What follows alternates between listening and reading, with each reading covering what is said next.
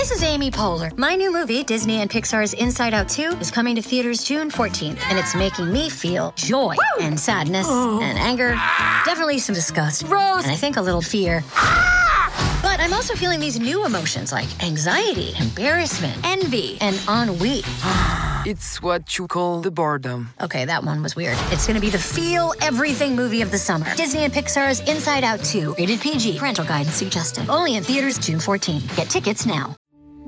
We took it all. We brought them to our land.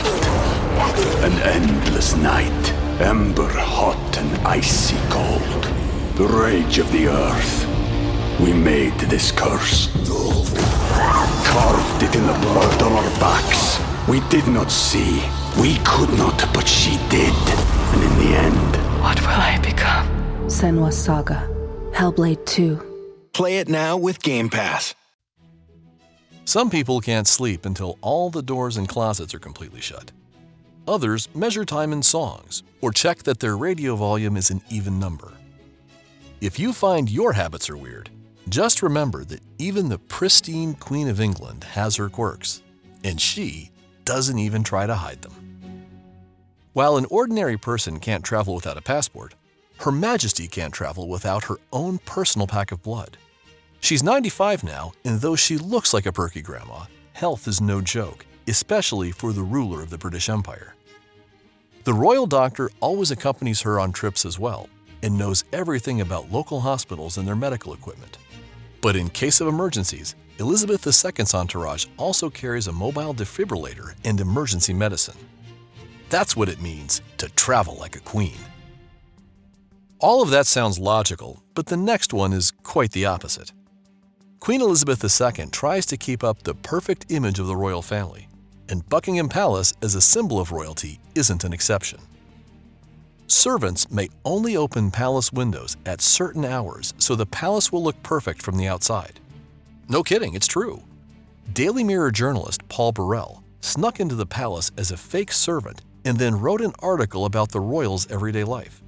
In 2003, the Daily Mirror was accused of violating the royal family's private life, and the Queen won a court order. Peeking isn't good. Staying perfect in any situation is so stressful that some tiny details can bug the Queen quite easily. Like the sound of ice cubes inside her glass. She just hates it. So if you ever invite Queen Elizabeth to lunch, you better find ice balls for her drink by any means necessary. I read that Prince Philip invented the special ice machine that makes spherical ice for his wife. It's a royal type of romance. But the Queen rarely has time to sip cool drinks. She's always on her feet and carries a small bag everywhere she goes. You might think, oh, maybe she keeps her money or wallet in there. But does the Queen of England really care about such things? Actually, she brings a portable hook for hanging her bag.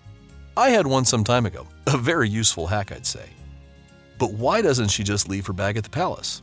Well, the Queen uses her bag to send silent signals to her servants. If the bag is on the floor, it means she wants to leave.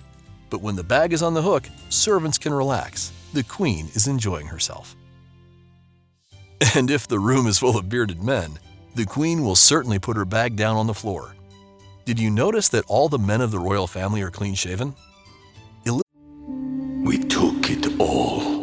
We brought them to our land. An endless night, ember hot and icy cold. The rage of the earth. We made this curse. Carved it in the blood on our backs. We did not see. We could not, but she did. And in the end, What will I become? Senua's Saga.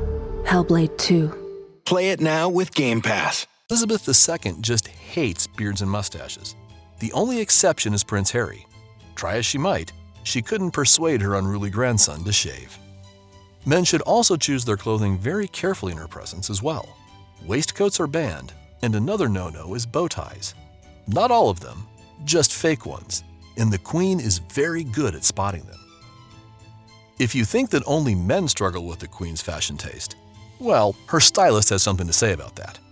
First, each of the Queen's outfits is numbered and recorded in a special journal that tracks when and where she wore it. For instance, She appeared in number 89 on her niece's birthday and wore number 14 at a meeting with the council.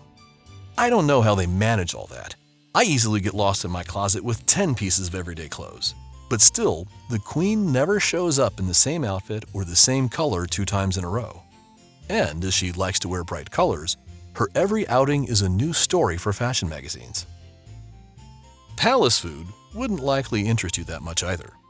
The royal family eats well prepared but simple dishes, though when Her Majesty is alone, she does allow herself to be picky. She refuses to eat soup and boiled potatoes because she prefers to avoid starch in her diet. And the Queen has a right to eat what she wants at least when she's at home by herself, because at official events she says no to her favorites, such as raspberries, to avoid awkward situations, like tiny seeds sticking in her teeth. While it's nothing for us commoners, Elizabeth II will not pick her teeth in public. According to officials, blackberries are also on the naughty list, and seeds in cucumbers and tomatoes are removed beforehand. I don't think I'll ever say, I want to eat royally again. The last fact I'll share today isn't that peculiar. The Queen doesn't like to break in new shoes. That's why she has preferred the same model and brand for many years. But her shoes must always look presentable, which means she gets a new pair from time to time. When that happens, a junior servant called Cinders, shortened from Cinderella, breaks them in for her. Imagine having a personal shoe fairy that helps you avoid that discomfort. Seems like Cinderella's story went in a weird direction.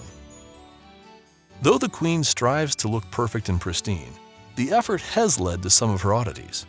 While each habit may not make sense, it does make Queen Elizabeth II a more human and charming person. And I hope more people will appreciate their own quirks for making them who they are too.